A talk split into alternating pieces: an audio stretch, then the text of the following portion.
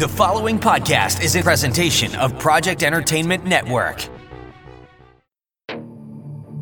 Welcome to Vicious Whispers with Mark Tullius, your source for horror, sci fi, suspense, and all things violent. Hey, what's up, guys? Welcome to Vicious Whispers with Mark Tullius, episode 119, here with the one and only Johnny Cupcakes Campbell. Johnny, thank you so much for joining me today. So happy to. I'm glad that uh, I'm glad we were able to meet. It's great to see you again. Dude, this is awesome. Um, the very first time we met, so I, I, I wasn't sure whether or not I was going to do this project, Unlocking the Cage. I had the idea, I was like, but I didn't really like fighting at all. I, I, I wasn't a fan anymore. I couldn't understand why I did it. I was like, not really feeling it like going out here. But I was like, I'll, I'll try it. And so about halfway through, um, there was a Cage Titans fight. And I went to it with my buddy in Plymouth. It was such a cool venue.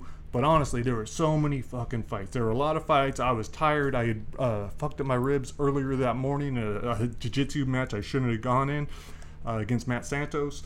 And uh, Okay. and then, but we stuck around, and you were the final fight, and it was amazing. You and what what's his name, Matsuda? Sateki, yeah, yeah.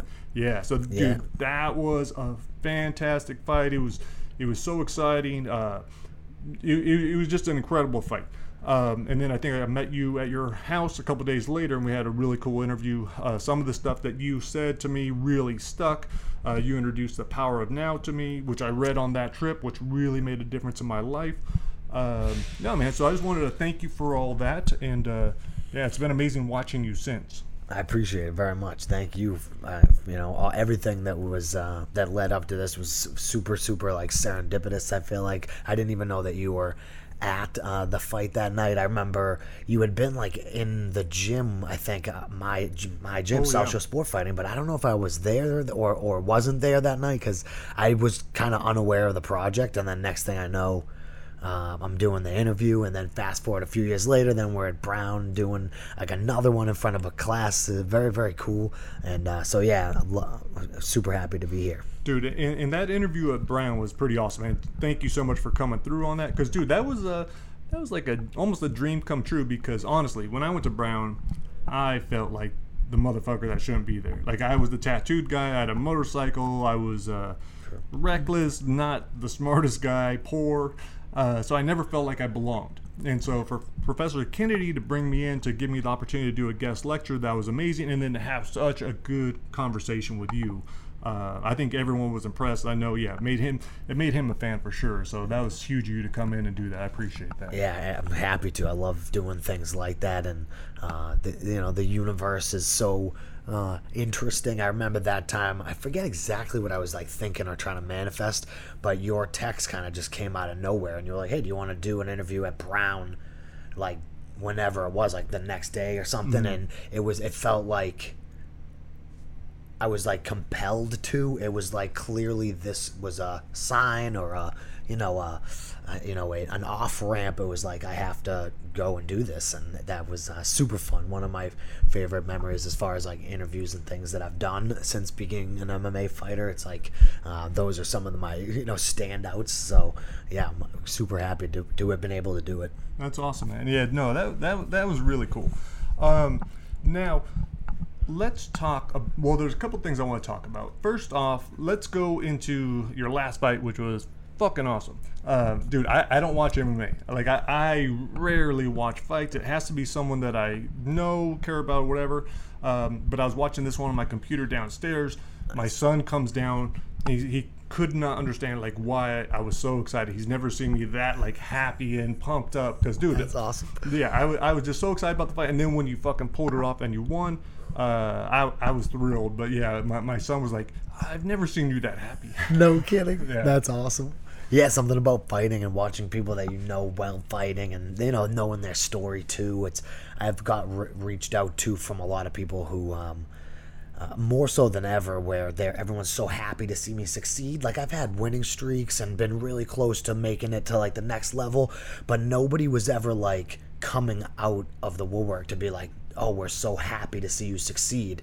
And now to be here, um, doing what I'm doing and what I love, and to have so many people like sharing the excitement and the happiness just definitely proves that um, I'm doing the right thing on, on this like journey or path and people viewing it from the outside are invested even in a, in a way. So yeah I'm, I'm I appreciate your support very much.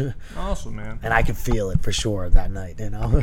Everybody's. That, that that was yeah that that was incredible. Now how short a notice did you take that? Fight? Because that's one thing I want to talk about is um, your willingness to take fights with very little, you know, on very short notice. So h- how quickly did you have to take that one? And I think the one before you took on very short notice as well, right? Yeah, yep, yeah. The one down in Brazil, I took on like 14 days notice. Flew down to Brazil, uh, and then for this past one with Corrales was about 30 days or so.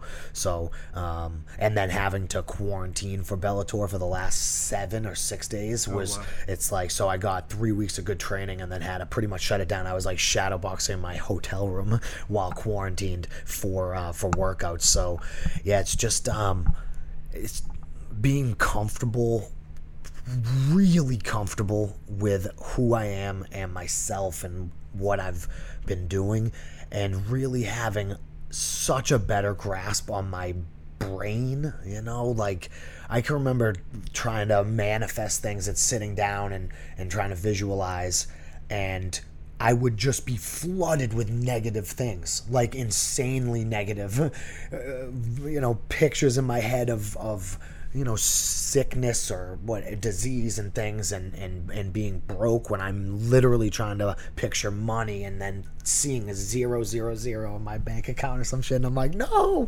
stop doing that. And now I just have such control. I know what I've been focusing on. So when I'm in that moment going out to fight Henry Corrales on 30 days notice, and I think 21 victories, and I picture that, and it's like embossed 21. I can see the number in my head. You know, Bill Mahoney, my coach, he said, you know, you should maybe call out James Gallagher if you win. He didn't even know if I was going to win. Um, and I, and I, I could see it in my head. I could see myself on the microphone talking so clearly, and I just could never do that for the longest time. So now, when I take a fight on 30 days' notice, I think I I can be ready. I know that, and I feel better, faster, and stronger. I was thinking about it the other day in the shower. You know, lots of weird thoughts come to you in the shower, and it was like if I fought 22 year old me right now, I would I could kill him with my bare hands and within a minute probably. So at 34, I really feel like I'm at a peak of of athletic performance that maybe some dudes do peak out at 18 or 19 or running back sometimes have to retire at 30, but me personally, I feel so good. So um, with these short notice fights, it's just a supreme confidence. Even though I've lost 13 fights, so many people want to be like, "Oh, you've lost 13 times," but I, I don't know. It's it's I feel so confident that it, it's like I didn't even lose fights, but um, it's just learning experiences.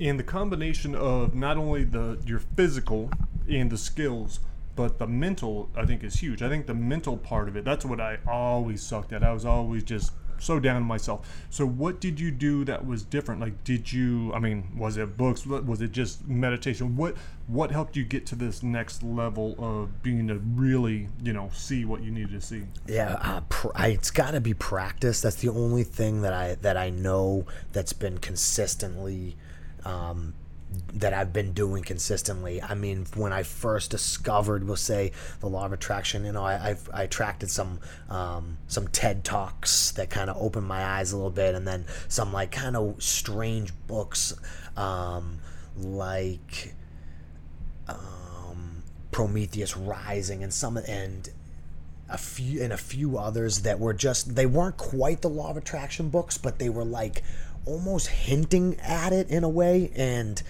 and since then um, it's been incredibly difficult.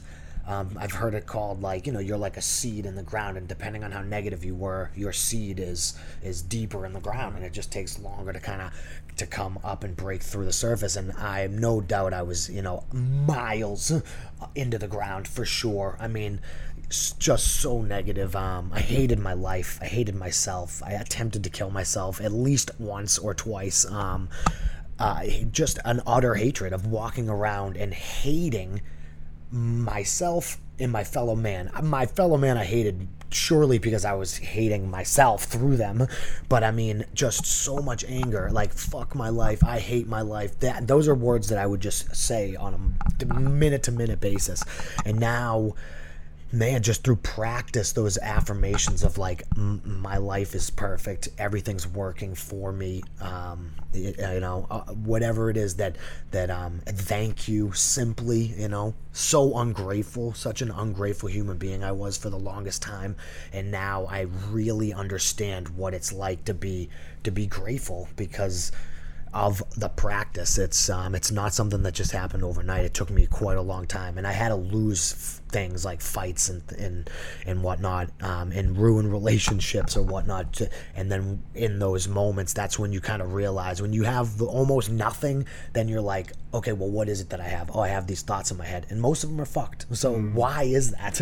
And eventually uh, with drugs too. I think mushrooms and, and, marijuana and even caffeine and things like that can kind of like just edge you towards that positivity. Even though they're not going to do it, you have to do it, but it, they can help and set the environment for a positive mind. So yeah, just practice. Never giving up on myself either. I never, I never got to a point where I felt like, nah, this shit's stupid. I, a lot of you say, oh, you create your reality. I swear, oh, you're, you know, you're sick right now. You can heal yourself because your thoughts are what made you sick. And people are like, that's that's stupid. What are you talking about?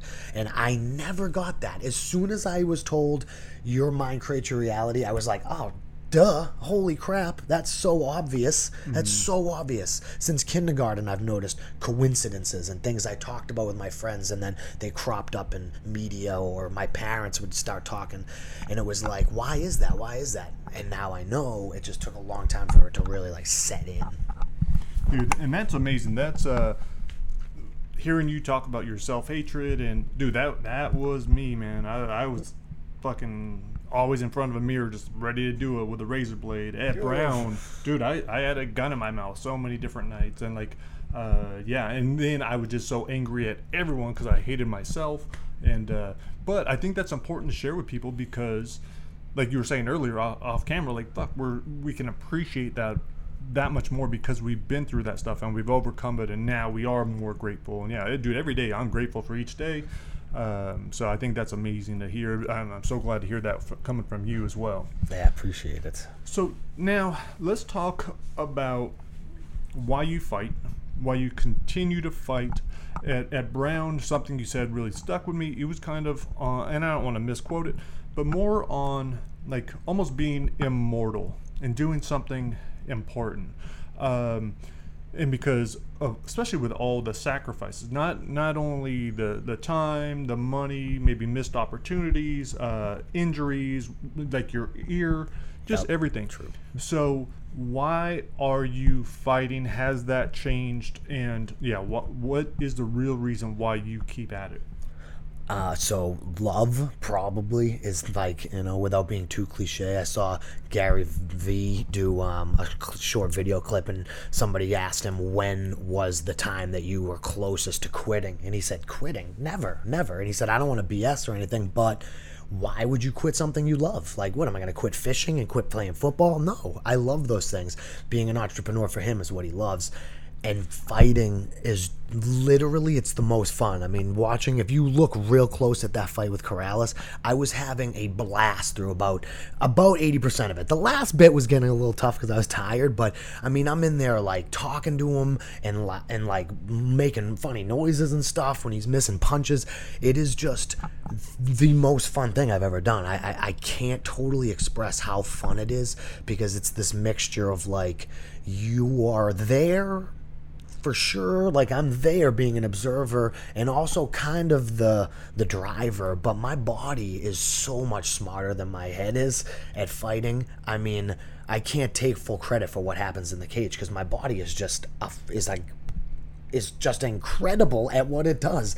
And it's because of what I've been you know programming it to do for so long and practicing for so long so um, it's just so much fun but ultimately still though that is probably the case of like i want to be maybe remembered or what have you i, I can feel i am one of the greatest fighters to ever touch the planet period. I know that, and now I still have a little bit of time to to accomplish that goal and make it so that in a hundred years, people stay, say, "Oh, fighting."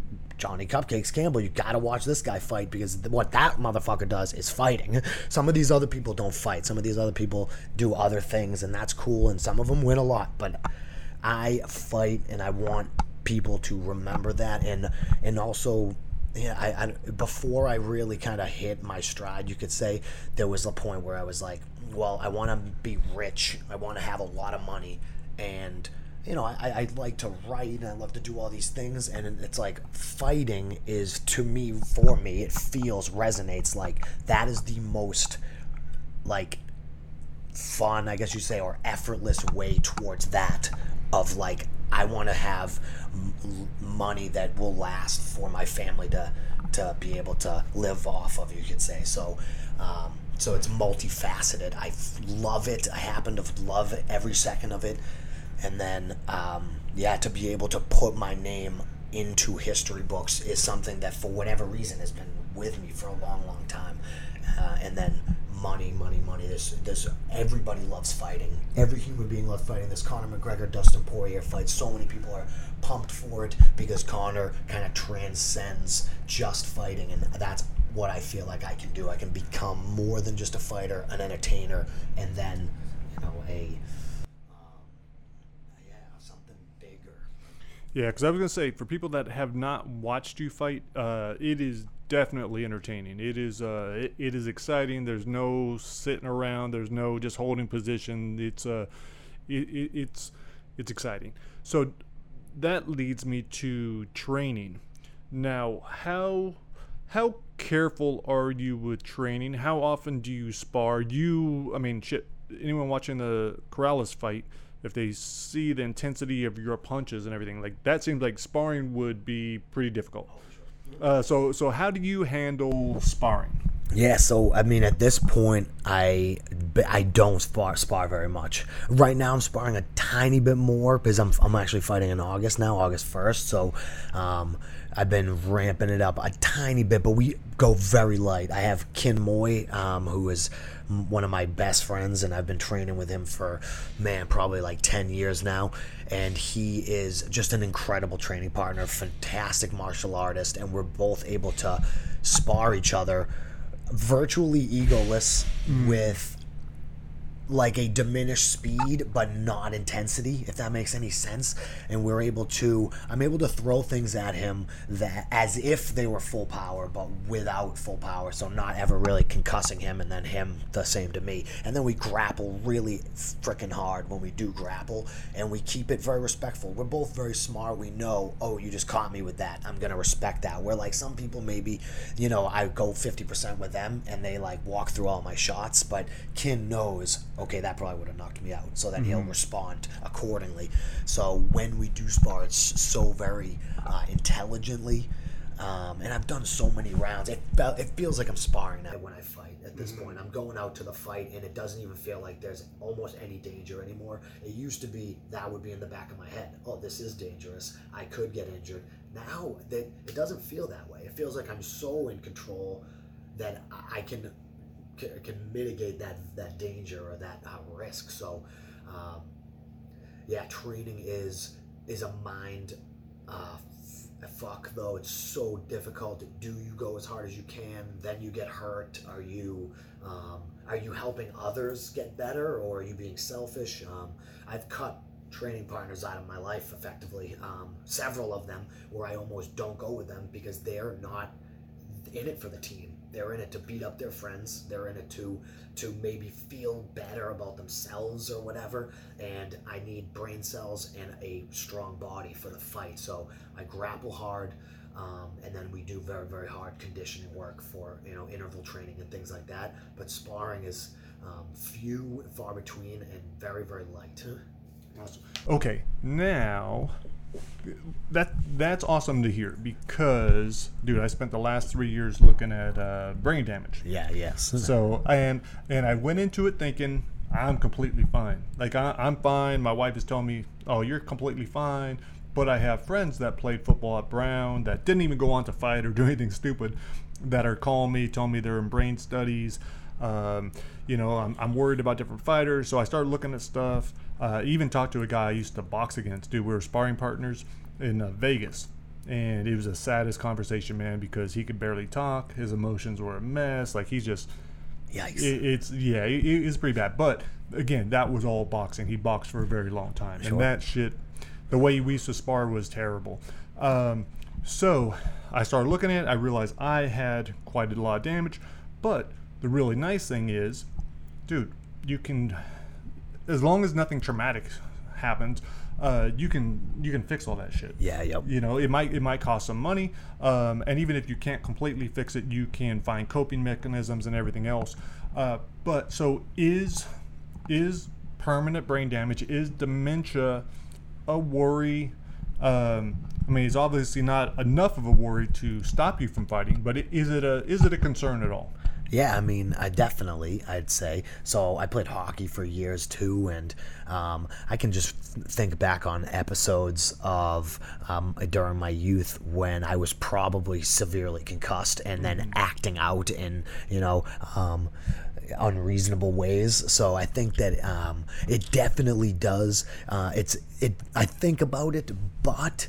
I'm I feel so confident about the way that um that, that I know the universe works and I really do believe that um, proper nutrition and plenty of water that your body can definitely um, mend itself heal itself and repair. So some people look at the body kind of like a like a car and when you need a new muffler that's it get rid of that thing. But your body is so fantastic at, at healing and, and um, or like recompositing itself that I just feel that any kind of damage that I have done has been eh, mended over the years and then I do definitely occasionally, um, after sparring, maybe um, I, I wonder like, oh man, are we going too hard, or eh, could I be doing damage? But um, yeah, I feel very, very confident about my my health and safety, and um, I'm a very defensive fighter also. So I feel like uh, there are folks out there who maybe take unnecessary punishment,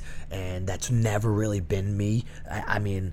I don't look too bad. I've had nearly 40 fights, so that's kind of also what brings or instills some confidence. Is that that's always been kind of on my mind is is uh, longevity and safety. So I, you know, as a young man, I definitely we would we would go too hard and too often, and um, but yeah, at this point in my career and in my life, I feel like I have control over that part of me that wants to go hard like that. So, and then when I, um, yeah, when the day comes that I don't no longer fight, then um, I feel good. You know, some psychedelics, maybe some. Um, some float tanks or something like that. I think that's a huge part of it is um, everything anxiety, depression, um, even potential brain damage. I feel like is it ultimately is like what your mind is is doing or thinking or chattering about, and um, even when you look at like um, like brain damage or something, I feel like if these folks would like slow down a little bit and and and maybe take some time like that you know whatever it is flow tanks meditation that they might get some kind of improvement so um, yeah everything happens for a reason though so so I, I, I do wish that all combat ath- athletes would take care of their brains. I think it's the most important piece of hardware that you have, and without it, you're the worst fighter on planet Earth. Yeah, and and I think I think people are getting so much smarter. I think most of the gyms are taking that approach where they realize sparring isn't important. I mean, because that's where the real damage is coming from. Is the you know you get a concussion, you don't let it heal, you get another concussion.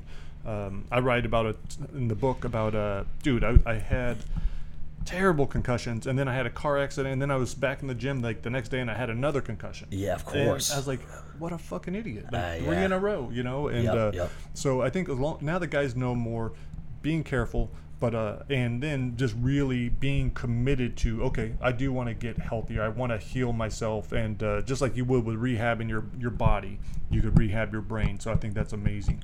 Um, now, one question I don't know if you've gotten this before. How important is the gym? How important is loyalty? I've seen a lot of fighters that would maybe go to a bigger gym. You know, maybe they're going to go to Jackson Wink or they want to go to AKA or or somewhere where there's you know that's known for having a lot of fighters. Um, why are you here? Do you think it's important? And uh, yeah, go into that. Yeah, I mean, I, I personally, I do for sure. I think that um, what a bigger gym may do is give you um, more opportunities. You know, when the UFC needs somebody that just dropped out of a fight, you know, there's a likelihood they're going to go to John Wink and be like, hey, who do you guys have? So, South Shore Sport Fighting probably not going to be on the top of that list, but I do even if I went over to Lauzon's or whatever, which is right, you know, right across the way, not very far, but it it feels as though it is a crutch of sorts. So I see a lot of people leave their gym and start training elsewhere, and then nothing changes, or maybe they do hit a a patch of success, but it's not long before they're either blaming the new people or they're on to the next gym. So I personally think it's incredibly important. I think my coach Bill Mahoney. He's taught me so much, um, even more than just martial arts. He really is part of the reason that I'm as mature an individual as I am now. So I don't know if I would have been able to get that elsewhere. And I really want when I completely break through and become whatever it is that I'm on my on my way to being, uh, I will want to know that I did it myself. So I recently pissed off um, one of the like major honchos around here, Mark DellaGrotte, oh. and he had he had been putting things online, not multiple things, but he had commented online about the fact that I was going to lose a fight to one of his guys, and then I beat his guy, and I might have told him to suck my dick or whatever. so uh, after the fight, so he was mad, and he essentially said like, "You're never getting in the UFC," and it was almost like if I need to be friends with that guy to get to the UFC, I'm good. I'll just be one of the greatest that never went there then because I would rather get there and be like, see, I knew I was going to do it anyway than have to, like, yeah, schmooze or go to another gym or whatever. Um, I think you can get good training, great training with any single person. I really do. Um, it's more about what you're doing. If you're so focused on your training partners that you're letting that mess with your progress, that's your fault. With the YouTube and things that we have and all the information that's on there, I don't need to go to Renzo Gracie's to learn footlocks. I can just go on YouTube and they got amazing stuff.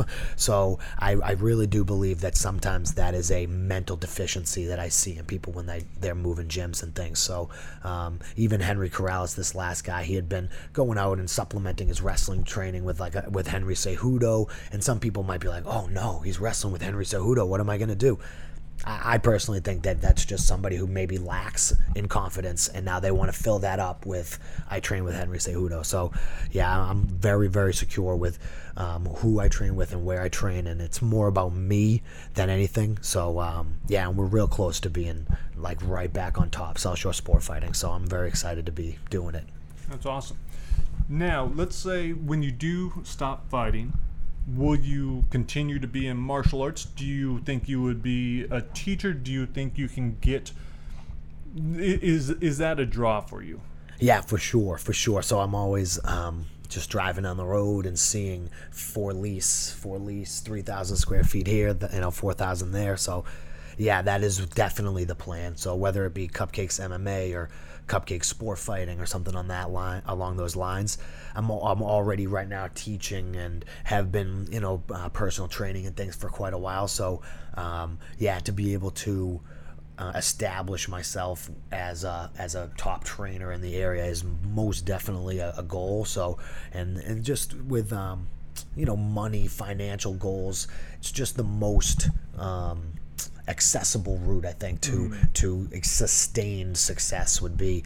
Um, I'm, I'm, a brown belt now, so get that black belt in jujitsu, be able to. Um, you know, teach some very high level gi jiu-jitsu and then being a Bellator and soon to be UFC vet, then, um, you know, we'll be uh, well on our way to, um, to having that reputation that I've been trying to build for a long time. So most definitely, we I have a kid that I'm going to be uh, coaching that's going to fight in August, August 21st, up in New Hampshire in his first ever uh, MMA fight. And last year, I fought on a card and coached, a cornered a guy on the same night. So, um, yeah, being a teacher is something that I, I really enjoy doing and, and look forward to doing very soon.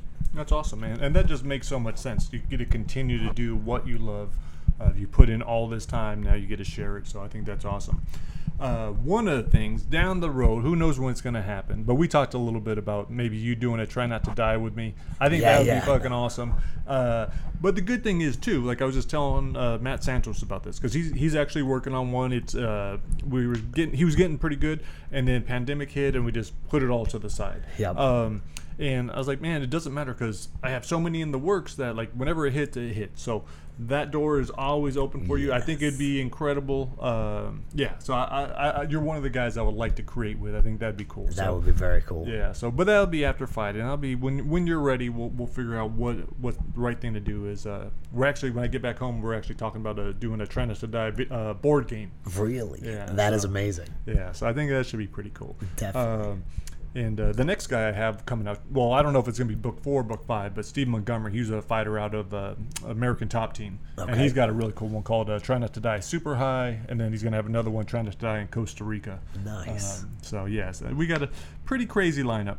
Um, what other now? Do you have any other passions or hobbies, or is your life, you know, pretty much just focused on fighting and martial arts? Yeah, so I mean, other than fighting and martial arts, I play video games. That's about all I'd say that I, I tend to do. So I, I don't go out almost pretty much ever. You know, my girlfriend's actually always bugging me because we don't do anything new. So, um, yeah, and I, I don't drink even socially. Um, I, I, yeah, so it's literally like the gym to train myself, the gym to train others, and then I play whatever it may be. Mostly League of Legends. That's my main gig. I freaking love that game. It's one of the most viewed games uh, in the world. Um, and the tournaments fill freaking stadiums and stuff. It's crazy.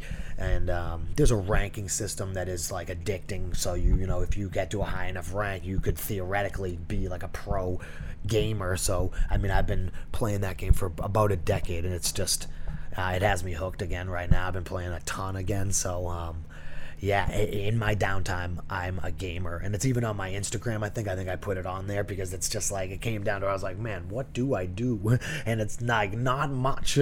So whether it's me like trying to manifest stuff or play video games, and then um, and then uh, training. That's about it. I was literally in the hotel room for my Bellator fight, and I'm like sitting there playing, you know, games for like eight hours a day because I'm quarantined.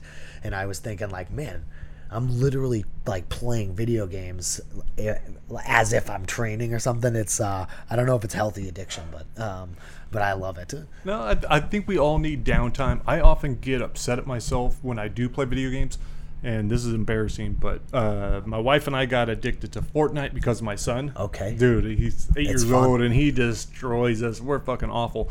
But it's also interesting to see just how like those games are designed to addict you. You know, it's like you get the little rewards. Oh, you sure. get another skin. Oh, you get this. Oh, you got the, yeah next level. Uh, and, uh, Definitely. yeah, so it, it, it's I always just laugh about it, like because my wife, you know, high functioning attorney, and you know, you wouldn't expect us to be playing, but it's those little things that just keep us coming back. And, dopamine. Yeah. Yeah, I know, I know. It is, it is. It's very, and that's what all games have done now. You, you have like the um, role playing games that use like the experience bars to kind of addict people, and then now the shooter games have implemented the same thing, and then they have every game has skins that you can buy, which kids love. Uh, everyone loves them, but kids especially love them. So, yeah, it's it's incredible what they've been able to do to monetize this. It's one of the biggest industries I think on the planet, probably top fucking 15 or something like that, if not higher. So, yeah, video games are very very fun. You still playing Fortnite right now? Yeah, we we do. We even brought our Xbox with us, but we couldn't get it hooked up on the hotel uh, Okay, for whatever reason. But, Yeah, uh, sure. Okay. But uh, yeah, we were even going to just sit in the hotel and play it, but uh, luckily it's not working, so we're finding other shit to do. Um, but I mean, I think that's important too. When someone is passionate about what they're doing, when they're trying to be incredibly successful, they're not going to have a lot of time to fuck around with a bunch of different shit. Um, you know, so I completely get why you have you have fighting, you have video games to relax a little bit, and like that's the extent of the day. When I, I remember when I was trying to fight, I didn't have that kind of focus, but it was work, you know, and Yeah, then whatever time I didn't have working, like then it was in the gym, and that was it. Like that was life. So Yep, yep. Yeah, I'm blessed to be able to train folks and teach classes to like to work. So sometimes work doesn't even feel like work, but um, Yeah, it's a very very fun. I love video games, especially uh, competitive ones with against other people. Even Fortnite, I've played some Fortnite too. Very very fun. Just so frustrating.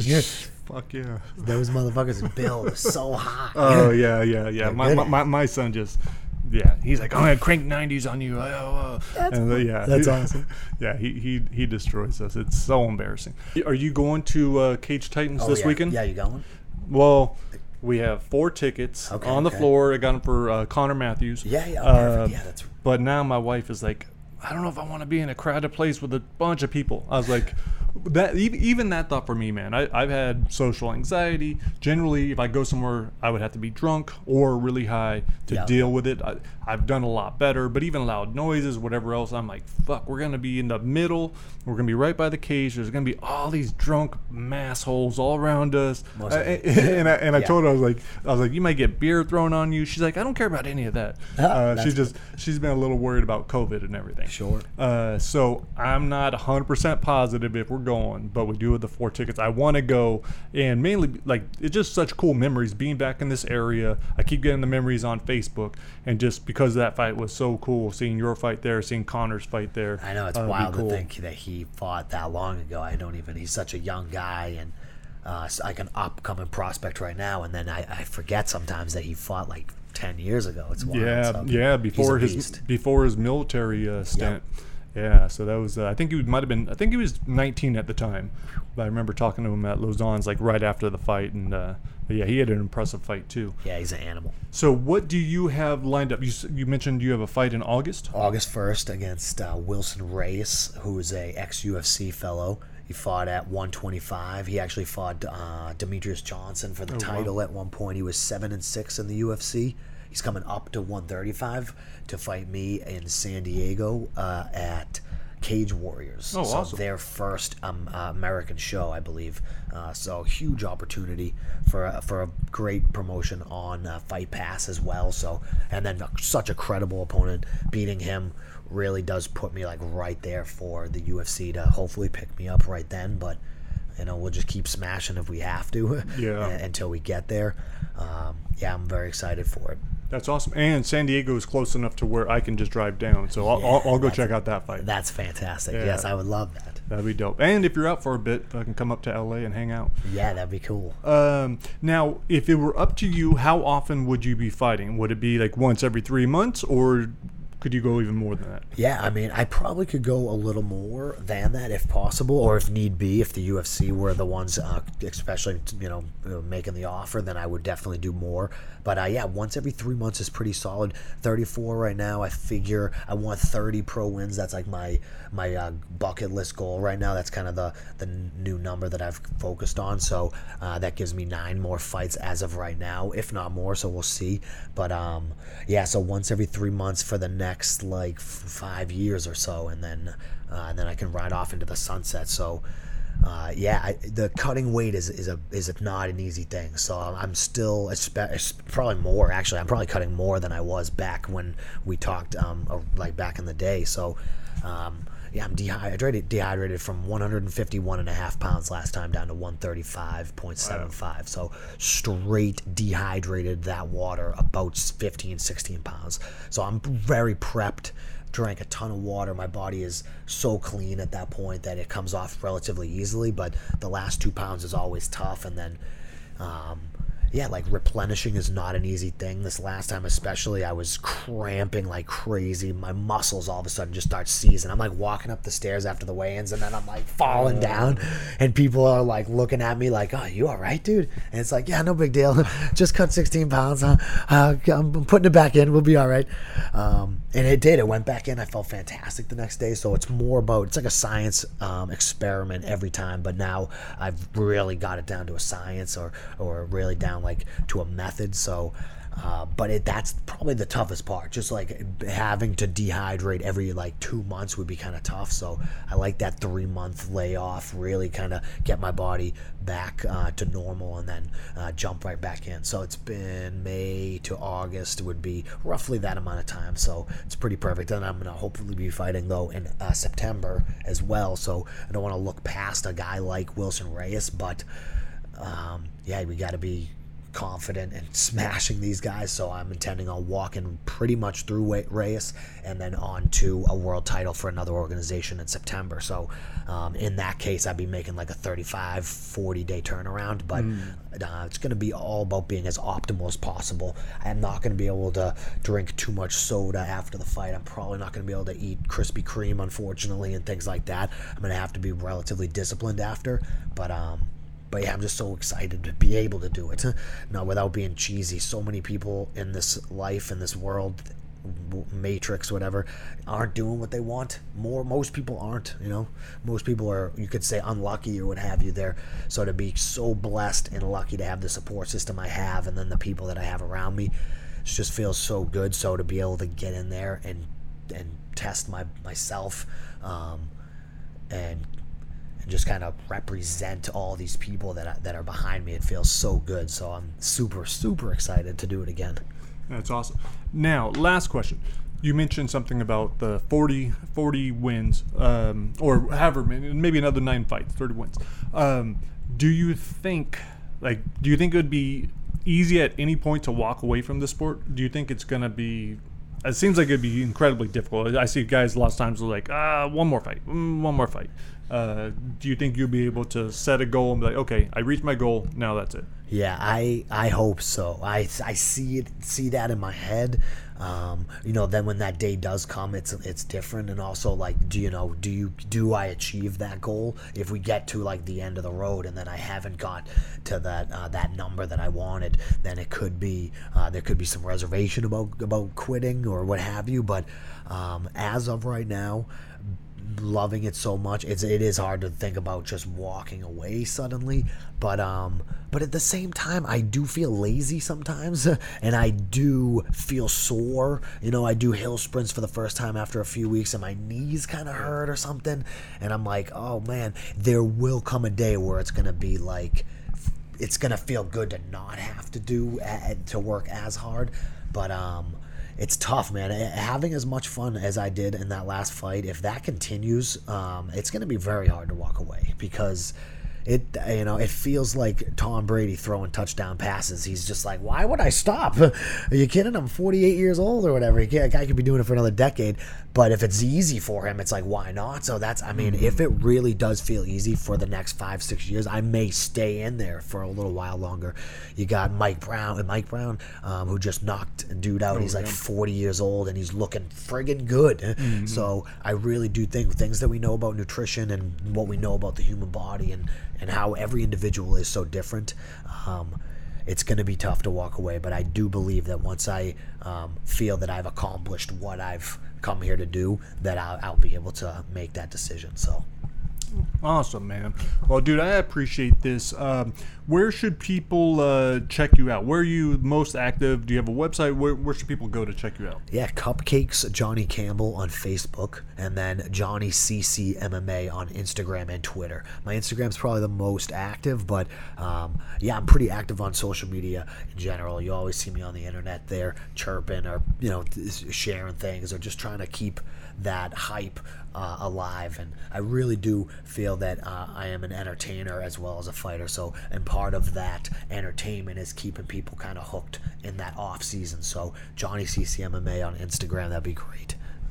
Awesome, man. Yeah, if you guys haven't seen, well, whether you've seen them or not, definitely keep watching them. Um, all right, man. Thank you so much for doing this. Awesome to reconnect. Thank you. And uh, yeah, I guess I will be seeing you shit in August in San yeah, Diego. Absolutely.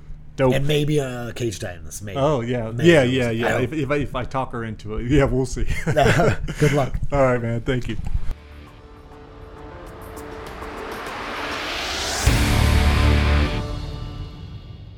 Two minutes to midnight, November fourteenth, twenty sixty one. You ain't gonna puke, are you, kid? C.O. Campbell asked. Troy Edgefield wasn't used to being called kid. At 36 years old, he was bigger and badder than all the other correctional officers, and most of the prisoners. Even as he caught his reflection in the gatehouse's bulletproof window, he looked nothing less than hard, and if he hadn't gotten the referral from his father, he'd be on the other side with the animals, the ones he was about to put down. Troy hated Campbell for his cushy job, checking IDs, scanning for weapons, answering phones. Why don't you have another drink? All in good time, don't you worry. Campbell's head seemed to have a sunspot for each of his sixty years.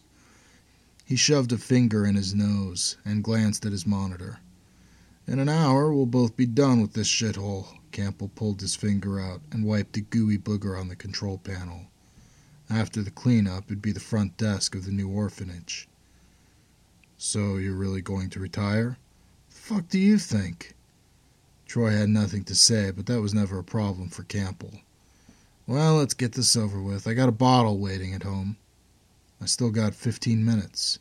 So do they, Campbell laughed. It was almost midnight. Now, Troy really did feel like he might puke. The higher ups had given Troy a choice push the button or find another job. Campbell stretched his neck, the rapid fire clacking of vertebras. He groaned and sniffed. The old man had always disgusted Troy, but he'd give anything to trade places. Not gonna happen, kid. I didn't say nothing. Campbell leaned forward and put his grizzled face to the window. Troy realized Campbell had the reader on. All of Troy's thoughts were scrolling across his monitor. Push it for me. You better erase that shit. I will, as long as you do your job. Now get to it before the LT calls and has both our asses. The wrinkled old man looked like he'd probably have a heart attack within a week. Troy thought about all the things he'd do to Campbell's pretty young wife and headed for the door. Campbell laughed. In your fucking dreams, kid. Troy didn't turn back, just waited for Campbell to buzz him through. The corridor was long and cold, long enough to think about all the faces he was about to see for the last time. Troy hit the end of the corridor, put his face to the retinal scanner. The steel door slid open, and Troy braced for the screams, but it was deathly quiet. Had things calmed down since he left the unit, or did Campbell somehow fulfill Troy's request? Troy noticed the master silence switch was activated. He must have flicked it on before he walked out. If someone wanted to be heard, they'd have to push their button and wait for Troy to acknowledge. And that would not be happening. Troy stepped inside the giant rotunda, but didn't look up at the four stories, the prisoners trapped behind their soundproof glass. He focused on the bubble in the center of the room, the common area known as the pit. The bubble, which looked nothing like the steel sphere his dad had worked in twenty years before, let Troy see everything. He could spin in all directions, move around the pit, even float to different levels to check on the inmates. But it also meant the animals could see him too. Raging eyes peering above the fogged up glass. No one would be getting out of his cell today, but even if one did, he wouldn't dare come within 15 feet of Troy's bubble. The chip at the base of every inmate's spine and the pulsing electromagnetic field circling the station guaranteed Troy's safety. He climbed in, locked the clear handle, and fired up his monitor. Usually, Troy preferred working in the open, where he could see everyone, but tonight he wished for steel walls. Troy used to love the silence. It was soothing, but the night, it felt suffocating. The air seemed too thick. Troy undid the top button of his uniform, concentrated on the monitor flashing the status of every inmate. Troy didn't have to look around to know the animals were screaming his name, begging for his attention. His father taught him to call them that animals. Told him it's to remind the COs there's a separation. The inmates aren't us, his father had said, but they need our care. That's what Troy thought about as he stared at the white button. At least he tried.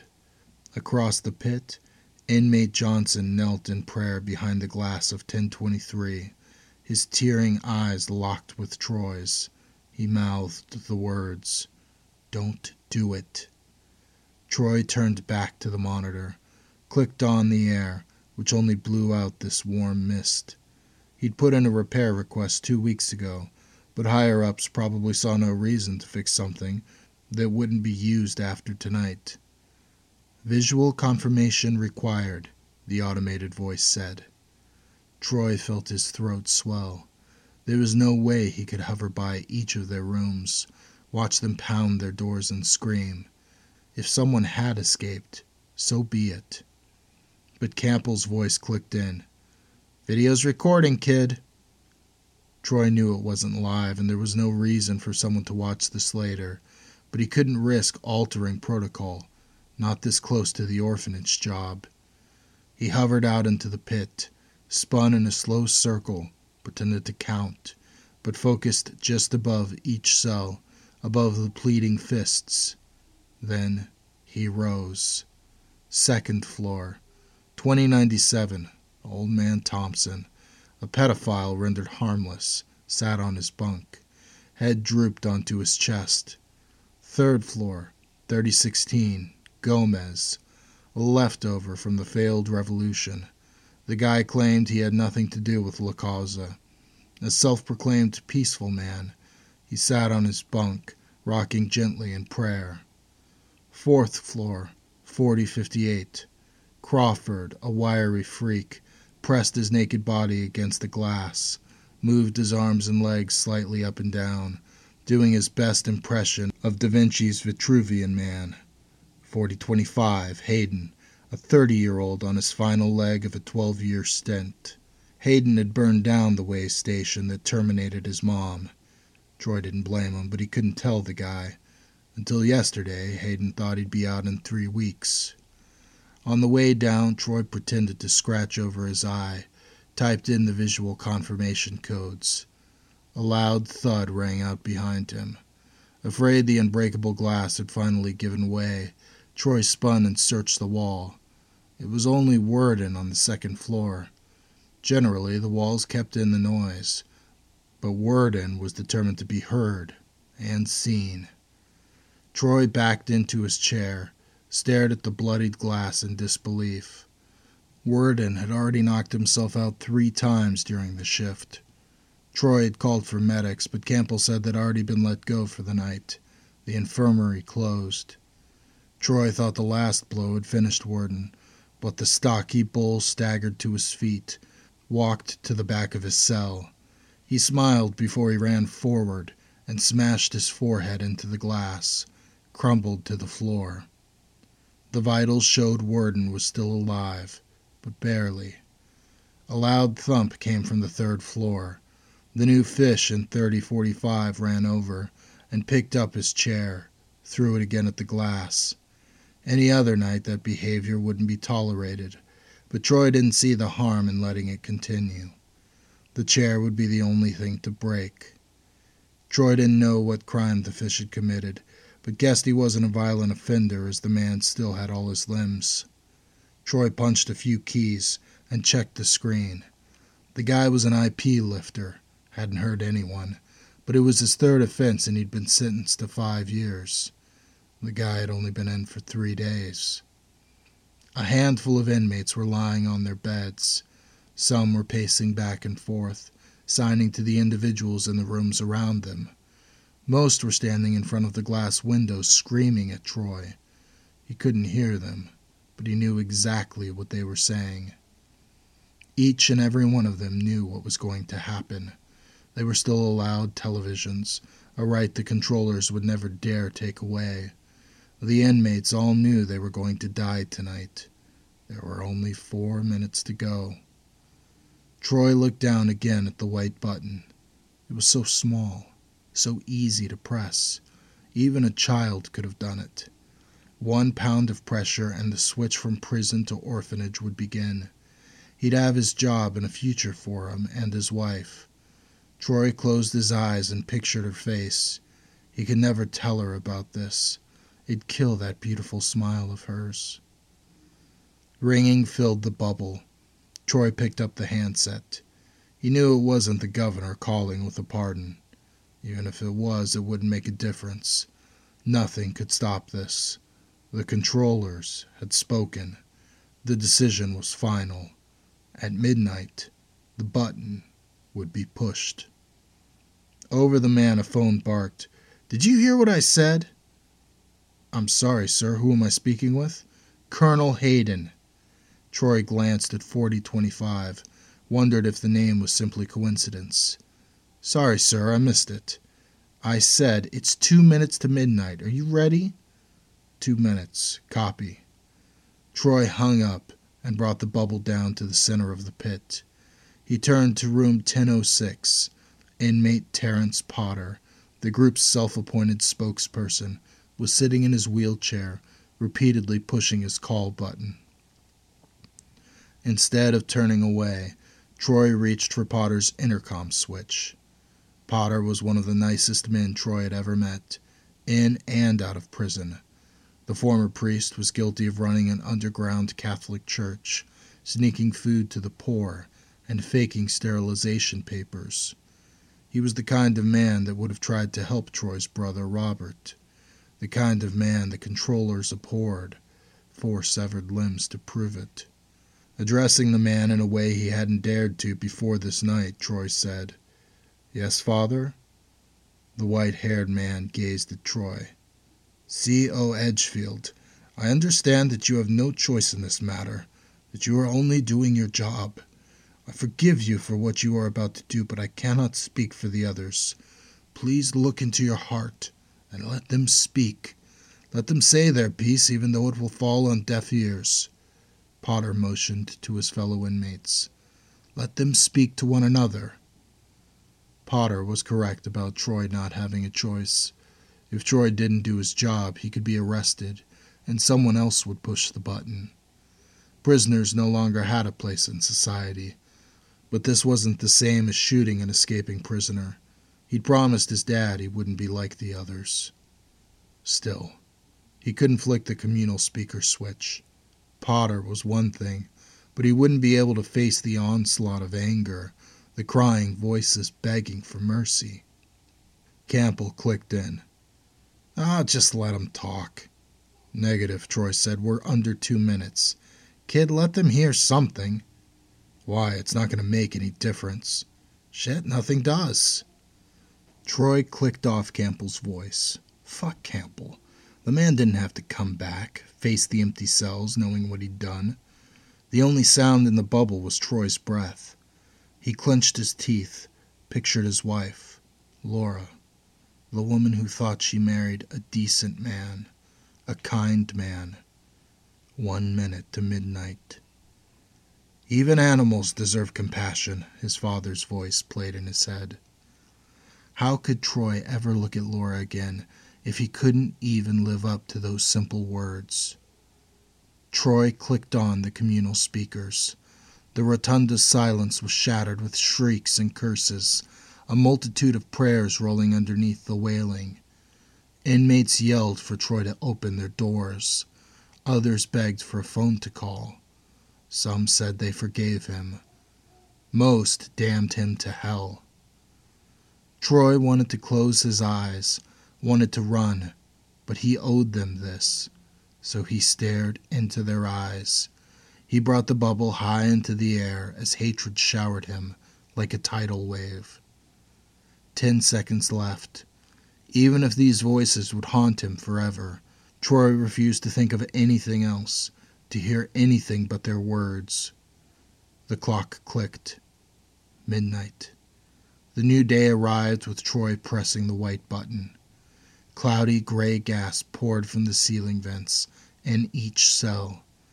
Most inmates fell to the floor and covered their mouths as the deadly fog descended. The brave ones stood tall until the gas hit their skin. The controllers had promised a quick, painless death. Not this. The men clawed at their frying skin, their fingers pulling off piles of melted flesh. Troy blindly slapped at his control panel. Silence, but too late. The blood gurgling cries echoed in his mind. He watched as the gas ate away inside and out. Some of the prisoners wrapped blankets around their bodies. It was no use. The gas found them. It found everyone. It looked like when an egg cracks in boiling water. The lucky ones died instantly from the shock, but others were still flailing, writhing for a minute, two minutes. A few of those still alive were already on their way to the death chamber, but the rest were in for petty crimes. On the second floor, inmate Fulton, a father of three who'd embezzled for his kids' college, tore at his wrists with his fingernails. Inmate Baker had his head buried in the toilet as his back sizzled and split until Troy saw the man's spleen. He was one of the last to go, but he ended up just as dead as everyone else. Troy's shaking hands picked up the handset and dialed the controller's headquarters. When the mechanical voice answered, Troy said, This is C.O. Edgefield reporting from San Angeles, California, Prison 146, medium custody. Everywhere he turned, piles of blistering flesh. I'm confirming cleansing sequence. Troy slammed the phone and looked around the bloodied cells. Four hundred lives in less than three minutes. The map on his monitor blinked over San Angeles. Troy ran the fingers of the two continents combined. Little lights blinking everywhere. Over 21 million people.